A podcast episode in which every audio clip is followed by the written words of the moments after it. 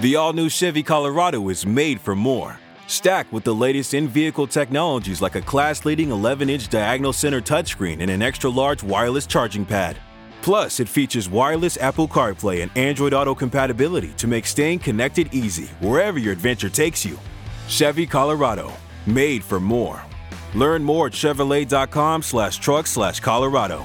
Claims based on latest competitive data. This is the On the Banks podcast. Follow us on Twitter at OTB underscore SB Nation. Now, here's your host, Aaron Brightman.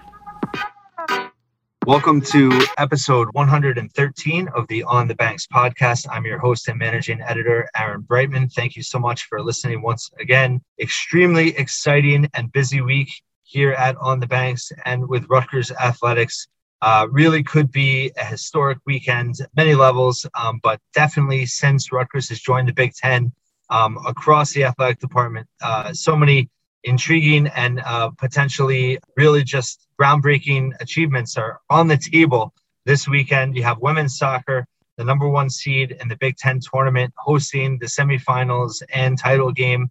They will take on defending Big Ten tournament champion Iowa Thursday at Yurcak Field at 1:30 p.m. Eastern.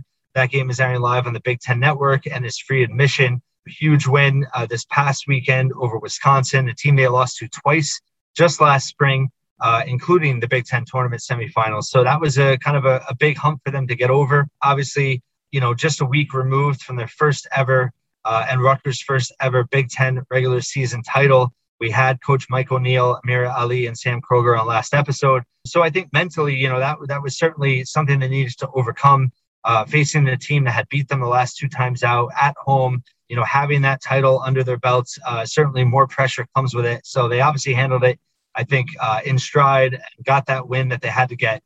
And now they'll face Iowa on Thursday, and then they'll face the uh, potentially the winner of that. Well, the winner of that game will face the winner of um, uh, Michigan and Purdue. Purdue finished second place. Was one team that Rutgers did not take on this year. So that's an intriguing possibility uh, in the title game uh, which will be played on uh, Sunday, November 7th at Yurcak Field, regardless of whether Rutgers is there or not. But obviously, we hope they are. So, big game there on Thursday. Uh, at the same time, the Rutgers field hockey team, which is uh, remains number three in the latest coaches poll nationally, finished in second place in the Big Ten, best finish ever, most wins ever in Big Ten play for Rutgers field hockey. Six wins, uh, one this past weekend head into uh, the postseason with tied for the most wins in program history with 15. They're 15 and three on the season. They tied the 86 team that went on to the NCAA tournament. So historic season for Meredith Civico as well. Uh, and they will face Indiana, uh, the, the number two seed Rutgers. They'll face number seven Indiana on Thursday. Uh, and then uh, if they advance, they will face the winner of Penn State and Maryland on Friday with the title game being played on Sunday, all being played at Rutgers, they're the host.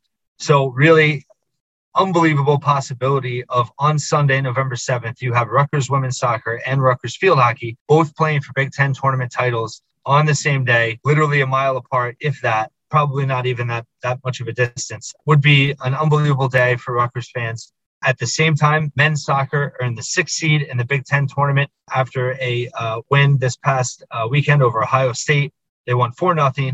So they're the sixth seed. They go back to Bloomington, Indiana to face the Hoosiers, who they uh, really shocked the soccer world in September, beating them in Bloomington. Uh, their first Big Ten loss in years at home.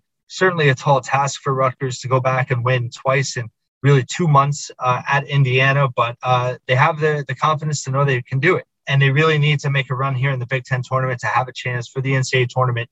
Um, overall, you know, listen, a solid season in Jim McElderry's third year. I guess maybe fell short a little bit based on the start, uh, but I think still hard to complain as he's still building here. You know, they're nine, five, and two overall, three, four, and one in Big Ten play. Obviously, a win. They, uh, they've only made the Big Ten tournament semifinals once ever back in 2015. So an opportunity for sure. And then really in terms of football, you know, we, we took a couple episodes off. We had uh, Anthony National on to preview uh, wrestling. We did a men's basketball preview, and then we had the women's soccer team on. Now we're going to focus this episode back on football after a disappointing loss to Northwestern uh, before the bye week. Uh, they, they, they righted the ship, so to speak, with it with a uh, big win at Illinois this past weekend. Um, the run defense was amazing. Noah Vedral, you know, really gutsy performance. Gavin Wimsatt had that huge fourth down conversion. You had Kessawn Abraham with that huge fourth down stop to clinch the game. So many big developments. Johnny Langan had, you know, a, a memorable performance for sure. Lots of contributions in that win. It really was a team win. Uh, and it was great to see Rutgers revitalized after the bye and being a team that really, I mean, let's be honest, they, Illinois had won four of the last five seasons. It was the last game of that six year series. It really would have stung to, to go out of that six year series with only one win. So uh, Rutgers was able to salvage that and really build momentum. And, and here we are in November. They haven't been uh, at 500 or better this late in the season since the 2014 bowl season when Rutgers last went uh, to the postseason. So that's progress. And it might not have looked that way at certain times this season. Um, and it's obviously still four games to go to ultimately determine how we view this season. But um, we're in November. We're in the last month of the season, and Rutgers has something to play for. So that's exciting. And they welcome Wisconsin. Certainly a daunting task. Wisconsin's won four in a row now. I really did believe that even when they were one and three, uh, it was it was more a product of the schedule. They had losses to Penn State, Michigan, and Notre Dame. Uh, pretty difficult start to the first four games of the season. Um, they've really uh, turned things around. They have the best defense in the country, arguably, or maybe not even. Arguably, uh, statistically, they do. And then, um, obviously, offensively, they've really gotten the run game going. Rutgers is going to have hands full on Saturday. Certainly a possibility. And uh, you know, the way this defense has been playing, um, and if they can continue to play mistake-free football, just three penalties last game, zero turnovers, they're going to have a chance. So I think big plays will be a big part of what happens in this game if Rutgers can hang or not. Um, but I'm thrilled to welcome two guests that we can discuss uh, both teams in further detail. We have Matt Belz from Bucky's fifth quarter, SB Nation's Wisconsin site, and we have friend of the podcast, James Kratch from NJ Advanced Media, to talk about Rutgers. And we will welcome them both in now. It's my pleasure to welcome back once again James Kratch of NJ Advanced Media, Rutgers beat reporter. James, thanks so much for being back. Glad to be here, Aaron. How are you? Pretty good. Excited after the win against Illinois. Uh, was not optimistic going in.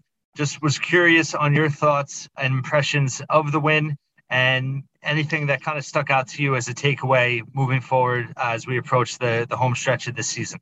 Yeah, I just felt like it was the best game the offense has had in a while. I mean, it may have arguably been the best offensive performance they've had all season, which sounds crazy when you consider they scored 61 points against Temple and obviously scored a bunch of points against Delaware. But no, you know, I, I thought Rutgers just looked rejuvenated coming out of the open week, and they just didn't commit the silly mistakes or the self-inflicted issues that kind of haunted them during the four-game losing streak. You know, I, I, I think there's a lot of optimism going into November now. I don't think a bowl game is a guarantee, but I think it's a lot closer. Uh, obviously, now that they're four and four, than it would have been had you know. Look, I, I still think that we might look back on this season and say they had to get Northwestern, they had to get Michigan State to go to a bowl game, and they weren't able to do it.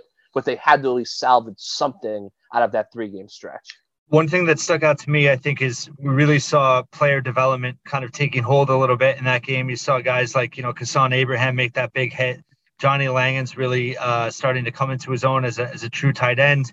Ireland Brown, I thought, played really well along the offensive mm-hmm. line. Um, you know, guys that are switching positions. Uh, what are your thoughts on just obviously player development? You know, there, there's so many. It's a it's a large uh, group that needs to to move forward long term for this rebuild. But um, are we starting to see some of the dividends earlier than maybe expected with, with certain guys? Yes and no. I mean, I, I totally agree with you. I think we saw a guy like Kessawn Abraham really step up. Ireland Brown play well. I also think that a lot of the guys who've been around for a while, like I thought Raiqwon O'Neal had his best game in a long time. Isaiah Pacheco had one of his best games of the season. Vedral, I think we saw a lot of the older guys also step up and make plays. And just in terms of that balance, you know, it's uh, there's about a dozen first or second year players that are getting uh, you know a decent amount of snaps both on special teams but on offense and defense as well uh, i guess as we move forward in november with a bowl game still realistic somewhat how do you think the staff will continue to balance um, in terms of getting some of the younger guys time but also obviously giving them their best chance to to win uh, and potentially make that bowl game So I think we're going to see a lot of young guys play because Rutgers feels those are the best players. Those are the guys who are beginning to overtake some of the veterans. So I think we're going to see about what we've seen so far through eight games. I do think you'll see it one or two more younger guys maybe get sprinkled in as we move along. But I think a lot of it's going to be dictated by you know injuries, obviously, but then a lot of these players are coming on strong. I mean, look, I think Kyonte Hamilton's a perfect example. He's a guy who clearly is their backup nose guard behind Julius Turner at this point. And I think his reps are only increasing each week, and they might get to the point where maybe not that specific example because Turner is so good, but you might see a guy like Keontae Hamilton overtake the, the older guys in front of him by the end of the year. And uh, just talking about Gavin Wimsatt, obviously, uh, you know, very dramatic, almost storybook moment to come in your first play your collegiate career and, and be able to convert on fourth down like that. I think one thing that hasn't been said as much is, uh, I mean, how surprised were you that the coaching staff, obviously they've taken risks this season, but it really took a lot of guts, I think, to, to put him in that spot. Obviously, they've been very strategic about his development, but what were your thoughts initially when he ran on the field and uh, in just them even giving him that opportunity? You know, I wasn't shocked that he was in the game in the big picture because, you know, there really hadn't been any great signs, but there had been a little bit of like an inkling when you talk to people that, hey, like they're getting to the point where obviously, like, just logically, as the season progressed and you got past the open date, you always figured, okay, this is like the window on the schedule where we might see him play. And I think there's been not a whole lot of buzz, but there's been stuff here and there you hear out out in the the ether about hey, like they're getting close, you know, they're gonna play him at some point. Just a, a gut feeling, you know, more than anything. But to put him in the field on that spot, fourth and five, big spot. If you don't get that, you know, who knows? You might not win the game. That really stood out to me. That kind of surprised me that they put him in that situation. But then again, as we learned after the fact, like if they've been working packages with him during the week to get him up to speed, while it looks like the biggest moment of the game to us, and it certainly is, it was still kind of a controlled environment for them to get him in where they kind of knew what was coming. He had seen the play, run the play so many times in practice that it maybe felt a little more comfortable for him. And what are your thoughts on moving forward, just in terms of? I know Schiano had, had mentioned there's set packages for him. I kind of always envisioned myself that that would be how they would utilize him. Do you think that they're going to make a priority to, to get him more snaps moving forward? And how important do you think it is to really preserve that red shirt? You know, I think it's important. I think obviously if they don't preserve it, that's not the end of the world. I, the way I kind of approach it is, listen, if Gavin Wimsatt turns out to be the quarterback that Rutgers fans and Rutgers, you know, staff believe he's going to be, he's probably not going to be here five years, and that's fine. But this is the one moment in his career where he can redshirt. Even if he's not, even if him and Vedral platoon next year, he's going to be an integral part of the offense moving forward. He's never going to have a chance to redshirt again in all practicality. So why not protect the possibility? Like why even like why why even count something out for your future down the road that you may or may not need? This like I that's the way I look at it. You know, if he's not going to start a game, if if you if you if Vedral's healthy the rest of the way, why even bother, you know, taking something off the board down the road when you don't have to take off the board? I think this game is going to be a big kind of determination, this Wisconsin game, about what way they go with him. Part of me says they're not going to force him in the game. They're just going to follow the flow of the game, see what happens. And if he doesn't play against the Badgers, then there's only three games left. You can kind of go from there. The other part of me says after showing him to the world finally with the buzz around the team, four and four, you, you hope a big crowd you've got to put him in on Saturday. Like you have to give this payoff because a lot of people are probably coming to the stadium to see Gavin Wimsatt. So part of me thinks he's definitely going to play and see more time against Wisconsin. Then you go to Indiana. Indiana is very close to Owensboro, Kentucky, a couple hour drive. The whole town of Owensboro, basically, from what I understand, is going to be in, in Bloomington for that game. People were buying tickets. You know, when he came to Rutgers in September, people were just going ahead and buying tickets, figuring he's going to be playing by the time they get to that game. So then you go to Penn State, and it's like on one hand, that would be the natural game to not play him. But you know, if Penn State's vulnerable, you're going to throw everything at Penn State to try to win that game. So it's tough. I think they should redshirt him. I just think that's the safest, most practical thing to do. But if they get in a situation where he's helping them win games, I don't think they're going to hesitate to burn the red shirt. Yeah, I think that's the I think that's the tough part now is they've opened that door so you know, it's it's it's so tempting to to get him more and more time. You know, obviously, I, I you know Vedral des- deserves to be the starter. I don't even think if Vedra went down necessarily would make sense to put Wimsatt in as the first alternative, you know, depending on how much of a grasp he has on things. But I, I, think especially Wisconsin is a great example where, you know, their defense is most vulnerable against throwing o- over the top of the defense. And and Wimsatt could, you know, he, he has that skill set to potentially cause a problem for them. No, no doubt. And look, I'm sure Rutgers, you know, Schiano, Sean Gleason have thought thought this thing through uh, as much as we have, if not more. But you know, once you put Wimsatt on the board, it was always going to be very hard to kind of take him off. So that to me, I think this was if they play him a lot against Wisconsin, I'm going to tend to think maybe he's not redshirting this year. If we don't see him against Wisconsin, I'm going to think that was a strategic decision to kind of then take you know let him loose when you know you're within that four game window. The other thing too is the team goes to a bowl. The bowl game counts towards his game, so you have to factor that too. Do you want to play him for four games, have him help you get to a bowl game, and then be like, okay, guys, can't can't do it in the bowl game? That's a tough sell as well. Great point. Wanted to ask you, switching gears about the defense. You know, really, I think probably the three best games that Rutgers played this year with wins over Syracuse and Illinois and the Michigan game. And all three, their run defense was really, really good. You know, how impressed were you with the way they were able to shut down Illinois just a week after, you know, running all over Penn State? And is it a bit of a Jekyll and Hyde thing? Is it a health thing? I mean, what, what do we expect going against Wisconsin, who was also very strong, you know, in, on the ground? Yeah, I was very impressed. I mean, obviously, I've written about it a bunch. You know, Illinois has really dominated Rutgers on the ground in recent years, obviously prior to last weekend. I do think the Illini were probably a little bit tired after that nine overtime game against Penn State. Probably took a lot out of it. But the same token, you know, Wisconsin just had a very emotional, grinded out game against Iowa. So you know, same situation. I mean, it's it's November. Everyone's kind of beat up in the Big Ten. I do think there's a little bit of a Jekyll and Hyde thing. I think the biggest thing, and it sounds very simple, is when Rutgers up front, when their defensive line can get off blocks, that's when their run game, run defense seems to really excel. It's when they get blocked up front and they have to start to rely on the linebackers and in the secondary. That's where things become an issue. And with that being said, do you think uh, maybe a tough question, but uh, maybe unfair, but I look at it as do you look at Julius Turner almost being the most indispensable guy on the Rutgers defense simply because of the reasons you just stated? Yeah, I think he's got a big game. Obviously, he was a little dinged up against Illinois. Greg Schiano said he's okay. You know, I'm really intrigued to see what Kyonte Hamilton does because he's the guy who's going to be, you know, spelling Julius Turner. I think it's it could be a big Ifeanyi Maijeh day too. They're gonna need to have a strong, steady rotation up front because I go back to 2018, the only time since I've been on the beat that Rutgers played against Wisconsin they were pretty competitive at you know at Camp Randall. You know, Saquan Hampton had two picks in the first half, but I thought the biggest turning point was I think it was like fourth and seven from the 44, classic Ash era surrender punt. that Wisconsin offensive line comes in and they just run out the clock on the first half, but they had like five or six plays where they just got to tee off on the Rutgers offensive line, accumulate the body blows. So then in the second half, it just kind of fell apart.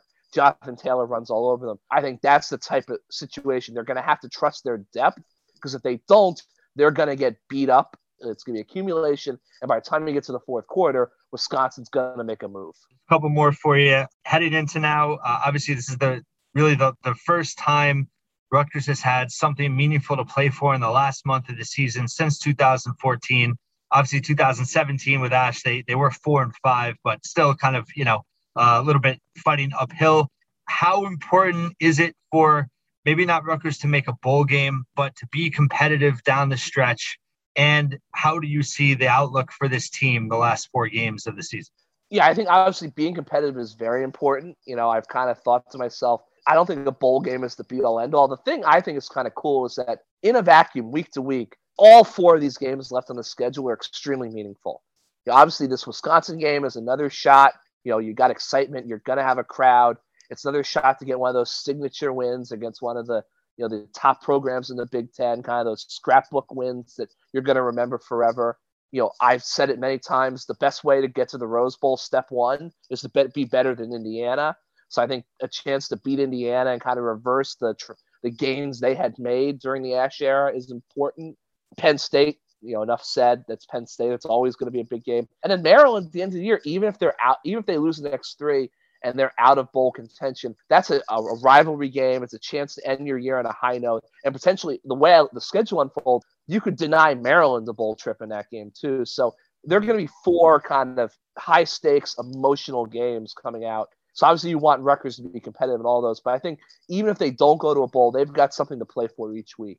And last question for you, I would uh, I know you, you, do a good job of following, keeping up on uh, the other sports as well. Huge weekend coming up for Rutgers, uh, women's soccer and field hockey potentially playing each for a Big Ten tournament title mm-hmm. at home on the same day. Uh, how important is it for Rutgers to have made this step, and how big of the you know I, I look at this weekend and potentially if, if they both won, it would be the best weekend and uh, biggest weekend, most important for Rutgers sports in many many years. I think arguably you know ever in terms of obviously since joining the Big Ten. How surprised are you in terms of the athletic department the progress they've made in the last year and how much of you know would it help perception if they were able to do that this weekend i think it would help perception look i mean the unfortunate thing is that in terms of the big picture until they win big in football um, they've done it in men's basketball already i think until they were to be right in the hunt for the regular season title in the big ten that's what it's going to kind of take football's the biggest one though like you got to be good in football and everything else falls. I'm not terribly surprised they're at this point because I, I, think we've talked about this before. I've always felt that there are sports that the State University of New Jersey should be really good in every year. And women's soccer and field hockey are two of those. I think wrestling is another one. I think when Rutgers joined the Big Ten, obviously it was a, a climb, it was an adjustment for every program. But there were certain sports I think were much more Big Ten ready than other sports. I think women's soccer probably is the top of that list that they were ready to roll. So you know, I think for them, it would be nice to win a tournament, obviously on your home field. But at the same time, they've already got the trophy. You know, they won the regular season title. And I'm a firm believer that conference tournaments are just there for NCAA bid allocations and, and money. You know, like the regular season champion is the real champion. But I think for the field hockey program, if they can win the Big Ten and get over those teams, Michigan, Iowa, they've struggled with, then they go into the national tournament saying we can win the whole thing, which I think is kind of kind of incredible. So, if for as good as women's soccer has been, I almost feel like exiting this weekend, they're gonna no matter what they do, they're gonna be in the same place. But if the field hockey team wins the Big Ten tournament, I think all of a sudden they become a real national title contender, which is pretty incredible. Totally agree with you. I think the one thing about women's soccer, and this is the whole the "Are you screw" mentality, is I, I fear that if Rutgers goes out in the semifinals in women's soccer, they could get screwed a little bit with their NCAA bid and not because if, I think if they win out on Sunday, they're guaranteed the first four games of the NCAA tournament at Yurcak Field. Where if they lost, I feel like they're not going to end up getting that second weekend potentially. That's home. a big point. No, no doubt. I mean that that is something to definitely consider. You know, I think it's kind of quirky, but I, I just I guess my point was just that I feel like the women like yes, obviously you want to get those games and be there through the college cup, but I feel like women's soccer, even if they have a, a disappointing weekend, I would feel the same way about them going to that tournament that I would if they won won it again. I just think field hockey has a chance to really prove that it's it's there rather than you know to use kind of a football term like you know like a team that's like a third place in the SEC team like they're really good but they're never going to get over that hump. I think that's a big test in front of field hockey this weekend. Great point last question, I lied. Uh, if Rutgers football beats Wisconsin, is that their best win since joining the Big Ten? Ah, uh, that's a great question. I would say yes. I think because of the, the situation, obviously, you know, Michigan obviously was Brady Hoke. You know, I would say it's yes, I would say so because you, you, your other best win is had Brady Hoke prominently involved. So I would argue that yes, it is. It would be the biggest win, obviously, because at that point, if you beat Wisconsin, the biggest thing is besides obviously beating the Badgers, and I've always said that's the type of game where they beat Wisconsin, that the photo of them celebrating is going to be in the Hale Center lobby by the end of the night, and it's going to stay there for the next 50 years. That's and a great I point. think the other thing too is you have five wins, no matter what, you get Maryland at home with a chance to go to a bowl game. You're playing with house money at that point. And if you can beat Indiana somehow and get to seven wins, you know, look at the Big Ten bowl schedule. You could somehow start punching your way toward maybe not New Year's Day in Florida, but you start to put yourself in the mix to potentially go to a Music City Bowl or a Las Vegas Bowl.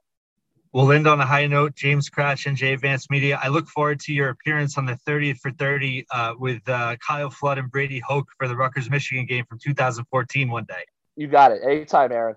And it's now my pleasure to welcome in this week's guest to speak about Wisconsin, SB Nation's Bucky's fifth quarter contributor and podcaster, Matt Belz. Matt, thanks so much for being here. Yeah, I'd love to be on. Thanks for having me. So, interesting season so far from an outsider's view in regard to Wisconsin. The one and three start now have won four games in a row wanted to ask how much of that start was based on the difficult schedule that Wisconsin faced and what has led to this turnaround in the last four games. Yeah, I think the schedule definitely played a part. I think going into the year, most fans looked at this as you you hope to to take maybe two out of the three between Penn State, Notre Dame, and Michigan. Obviously, lost all three of those games, which was kind of a tough pill to swallow. A, a lot of their struggles came because of turnovers, unable to finish in the red zone. Some of the things that Wisconsin uh, has really thrived on the past few years, we saw that they really struggled with in, in those games. And I think that specifically that that first game against Penn State kind of set them um, back um, quite a bit, and they've struggled with their offensive line. So they've they've remedied quite a few things, um, specifically on offense. Defense has been pretty consistent all year long. You know, they gave up 41 against Notre Dame, but a lot of that was because of Graham Mertz turnovers. So you look at it, the big thing is just trying to find an identity on offense and and trying to figure out a combination that works on the offensive line. And so far, they've made su- some significant progress in those areas. And just in terms of the run game for Wisconsin, it seems like it's really starting to to blossom with Braylon Allen, four consecutive 100 yard performances, obviously coinciding with the four wins. How has his development kind of helped uh, this team take that next step? Yeah, I, I, think his emergence has really helped. You look at it, and Wisconsin has, has had a couple good running backs um, with Chez Mellusi, Jalen Berger, Isaac Guerendo, all you know showing flashes of what they could do, but none of those guys really showed an ability to break tackles, bounce off tackles, and stay upright. Braylon Allen, a bigger kid, 6'2, 238, um, came in and those first couple games didn't get a lot of carries as he was trying to learn the offense. But then you kind of saw him slowly emerge as a kid that was going to get some more carries. And I just think his balance, his ability to to move the pile forward and and to read and react is is much better uh, than some of the other backs that they have in this roster. And i think that that's really helped this offensive line who's struggled at times to to kind of find a rhythm because it's not all on them to create those holes. Instead you've got a kid a battering ram who can say take that two yard gain and turn it into six. That makes a lot of sense. Did since you did mention him, and uh, you know this is a, a Rutgers podcast, and uh, being from New Jersey, wanted to ask your take or any insight you had on what happened with Jalen Berger. Obviously, had a really good freshman season, um, and then ended up getting dismissed from the team a, a couple games ago. Uh, you know, where Rutgers fans are curious where he'll land specifically, if he will end up uh, with Greg Schiano at Rutgers. But what's your take on the whole situation? Yeah, I mean, I think that you know, transferring back home would make a ton of sense for him. Uh, it sounds like there was just some things that went on in, in the offseason. Wisconsin went ahead and brought in Chez Mellusi, who has been their starting running back most of this year. Mellusi beat him out in fall camp, and I was there for a couple practices, and you could see that Mellusi was coming on, whereas Berger was a little banged up and struggled at times. So Mellusi got the first nod. Berger wasn't happy about that. Um, then there was some stuff – um, reported by uh, Colton Bartholomew, um, who covers the Badgers as well, um, that basically there was some things where he wasn't necessarily showing up to practices on time, wasn't showing up to workouts at all, some things off the field and decision making that kind of led to um, that decision. And uh, I wish the best for him because he is a very talented player. There's no doubt about that. I know he's a kid who can give it Wisconsin a lot. He he was good out of the backfield as a receiver as well as as a runner. And I, I think that wherever he lands, if he can can really focus on the task at hand and, and take care of those off the field issues, the the talent's there for him to really blossom. So shifting gears a little bit, just with uh, quarterback, obviously lots been said about Graham Mertz and his struggles this season. Um, you know, put up pretty solid numbers last year what has been the the kind of I guess his biggest reasons for struggles, and how has Wisconsin mitigated that in terms of you know using him more? I guess as maybe a game manager. Is that fair to say? I think that's definitely fair to say. You look at it; those those first uh, three games, specifically against Penn State and Notre Dame, 37 attempts against Penn State, 41 attempts against Notre Dame. That's not really the recipe that's worked at Wisconsin for so long. So it was kind of, a, you know, a bit of a head scratch to think why are they throwing the ball so much? He in those two games he had six interceptions. So you've seen a kid who has struggled a little bit this year. He's come on a little bit better late but i think part of that is they just haven't asked him to do as much and the offensive line has been a little bit better. He still um, struggles with going through a, a, multiple progressions to a point where you're you're feeling really comfortable uh, and and still is you're still worry about turnovers. That's been the biggest thing that's hurt him this year. But um, I, I think wisconsin has has found found an identity on offense and understood, hey, we've got a couple running backs that are really good. Our offensive line is is better in run pro than pass pro. Let's let's try to run the ball on teams and and not put this quarterback who has who's kind of had a very up and down season, more so down early in the year. And, and kind of leveled off a bit here as of late. Tried tried to take some of the pressure off of him. And just in terms of the defense, obviously has stabilized this team. Uh, averaging just you know give up 50 yards rushing per game. Uh, it's really remarkable, tops in the country. What has been so uh, key to their success, uh, both in stopping the run, but overall limiting opponents to just over 200 yards uh, of offense per game?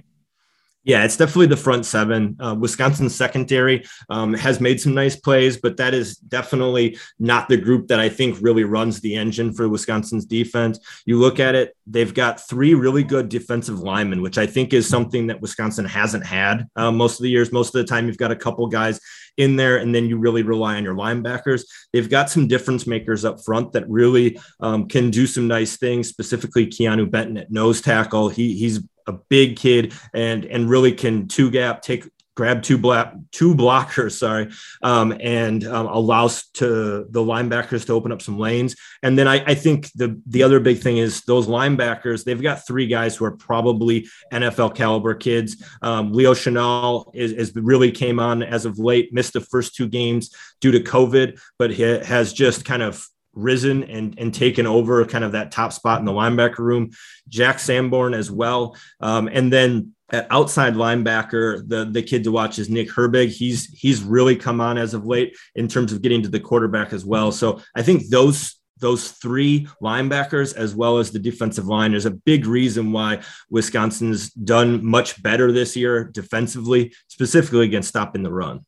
Matt, I think the craziest stat I've seen all year, I'm looking at it right now, is when they lost to Notre Dame by four touchdowns, they held them to three yards rushing on 32 attempts. That's crazy. I mean, literally 0.1, and, and you lose by four touchdowns. I know Wisconsin had a ton of turnovers in that game, but that that's that's just unbelievable.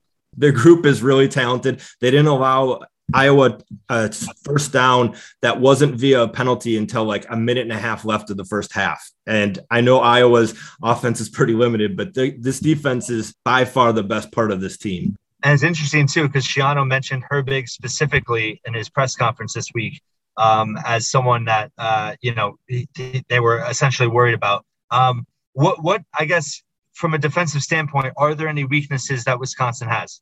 I think the big thing is that there has been communication breakdowns from time to time in the, the secondary. We haven't seen it as much as of late. I, I thought the Wisconsin secondary played really, really good against Purdue. Um, obviously, a pass happy team, but we saw earlier in this year against Penn State when Jahan Dotson was able to get open, and he's obviously not a player you want to allow running free through a secondary, and so that really hurt them. Um, Notre Dame was able to to make a couple long passes, Michigan as well. So I think that's the big thing is that there are opportunities for Rutgers to be able to to go over the top and and beat Wisconsin secondary at times but it's it's really going to be um, something to where those plays have to happen quickly because the Wisconsin front seven is usually blitzing every play. Yeah, that's good to know because uh, basically Rutgers' weakness is uh, is is throwing over the top and throwing throwing deep and having time with the offensive line. So that uh, interesting matchup to watch.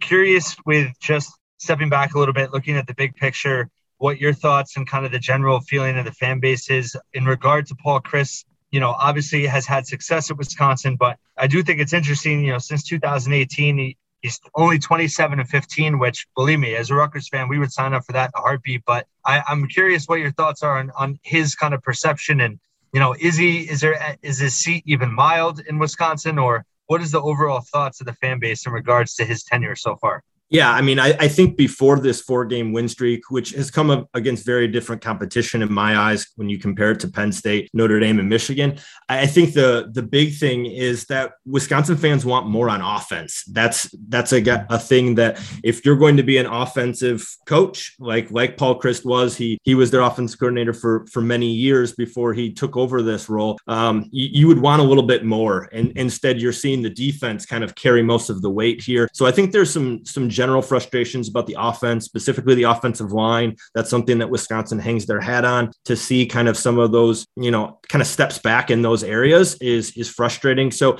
I don't think that there's any worry that like he's not on the hot seat or anything like that right now. But but there is, you know, some some unrest at times based off of just kind of the inabilities of the offense to execute and and look the part um, of a, a team that should be in the top 25 year in and year out, like fans expect.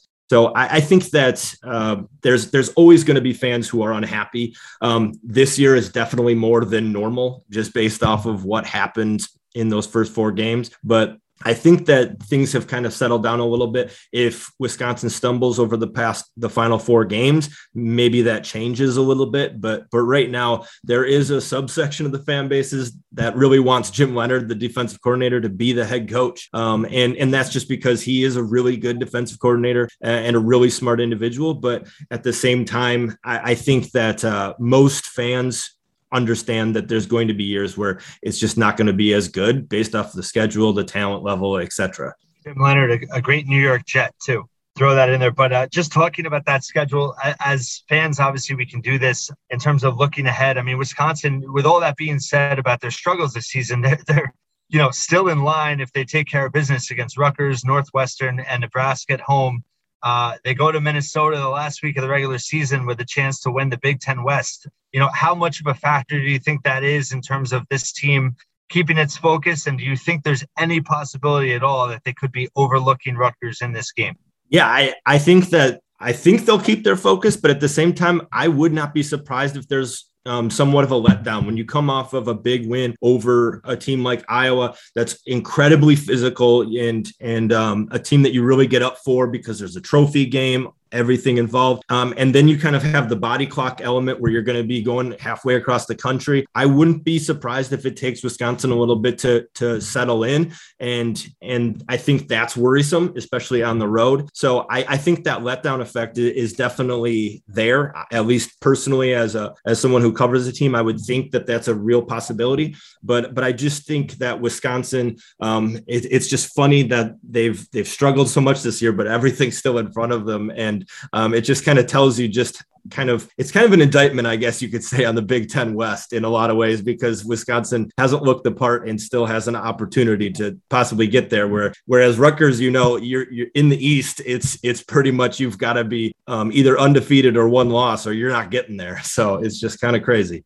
Just a couple more for you. I did want to ask, and I will admit, I, I do enjoy uh, Wisconsin fans' reactions when I when I usually tweet about uh, Aaron Cruikshank uh, ju- just your thoughts or Wisconsin fans in general on, on, his kind of career, how he's done really well at Rutgers since leaving Wisconsin, and if there's any maybe not regret, but just uh, frustration that he uh, he did leave and and has had a really good run at Rutgers. Hopefully he'll play this week. Uh, it sounds like he's questionable from what Schiano said, but um, any thoughts uh, just on potentially going up against him this week? Yeah, I mean, he, he's a really nice kid and he brings a ton of energy, which is, I think, something that you look at. And Wisconsin has always struggled. Uh, I shouldn't say always, but they don't always have great wide receivers. So to see one of your talented kids go ahead and go somewhere else was definitely frustrating for most fans. I, I think for me personally, as someone who's covered the team for a while now, is looking at the ability for Rutgers to use him on offense, but also to put him back in punt return and kickoff return. Wisconsin used him as a kickoff returner and he did some nice things, had multiple kickoffs returns for touchdowns, but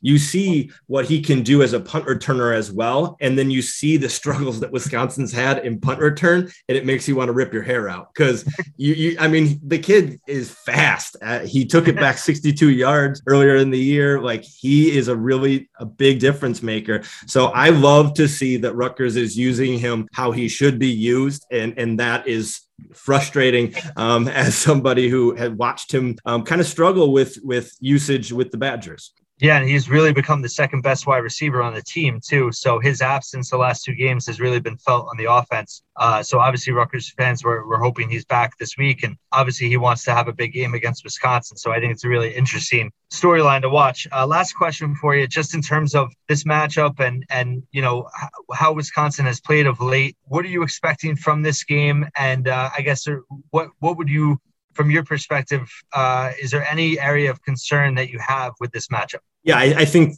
you regard you talked about the letdown element. I think that that's a big thing here. Is is that I do think that Rutgers is going to be fired up for this game. I, I hope that the Wisconsin is as well. You would think they will be, especially in a Big Ten game. I, I think the body clock factor as well kind of factors into me. But but I think one of the biggest things that I'm worried about is Rutgers special teams has the ability to flip a game. When you consider if Cruikshank is back, he's a guy that can in, immediately impact a game. You've got one of the best punters in the country I mean, that guy can obviously tilt the field, and Wisconsin has struggled in special teams all year. Um, they they were beating Notre Dame until a kickoff return absolutely blew things open. They have muffed multiple punts. So when you're looking at a kicker who can do so many different things with the ability to kick it, um, that's kind of concerning. So I would say special teams and and just that that factor of going on a road against a team that you haven't really played against a lot. Like these two teams have haven't played that much over the past you know five ten years so looking at that um, and the unfamiliarity is another big concern for me but I, I think in the end we're going to see wisconsin's going to want to do what they do which is run the ball um, and lean on their defense so it's going to be a matter of um, which team can can light up the scoreboard because i do think that this the under's low for a reason Absolutely. Matt Belz, uh, contributor and co host of the podcast at Bucky's Fifth Quarter. You can find them at uh, buckysfifthquarter.com. He's on Twitter at Saved by the Bells with a Z. Love that tag. And then, um, Matt, thank you so much for your time. Really appreciate all your help and insight on Wisconsin. And best of luck this weekend. Thanks, guys. Have a great one. Thanks so much to Matt Belz of Bucky's Fifth Quarter and to James Kratch for his uh, coming back once again from NJ Advanced Media to talk Rutgers. Uh, lots of great insight from both of them. And this really is an intriguing matchup for Rutgers on Saturday. Uh, and I really believe that this is going back to what I said at the top of the, the episode in terms of historic accomplishments on the table for Rutgers this weekend with women's soccer, field hockey, men's soccer potentially, uh, you know, able to make a, a, deep postseason run in Big Ten play. Never been able to do that. And then you have football with really, I believe, Wisconsin. This is an opportunity for the signature win for this program since joining the Big Ten. Yes, Wisconsin's just five and three, but they really have a clear path to the Big Ten West title right now. This would be a huge uh, spoiler opportunity for Rutgers and really uh, the best win, I think, since they've joined the Big Ten. Can they do it? We'll see. I think it's possible. You know, I think it's going to come down to how they start the game. Uh, are they able to contain the Wisconsin run the way they did against Syracuse, Michigan, and Illinois? All three games that they either won or were extremely competitive in. I think that's the really the, the main key to the game. And then obviously execution for Rutgers, playing mistake free ball and being able to generate a few big plays uh, in the pass game and on special teams. Thanks so much for listening. Once again, you can find all of our coverage at onthebanks.com or at on Twitter, OTB underscore SB Nation. Appreciate uh, all your support and listening once again. And we'll talk to you next week here at On the Banks. Follow On the Banks on Twitter at OTB underscore SB Nation and subscribe to us on Apple Podcasts. Just search On the Banks Podcast.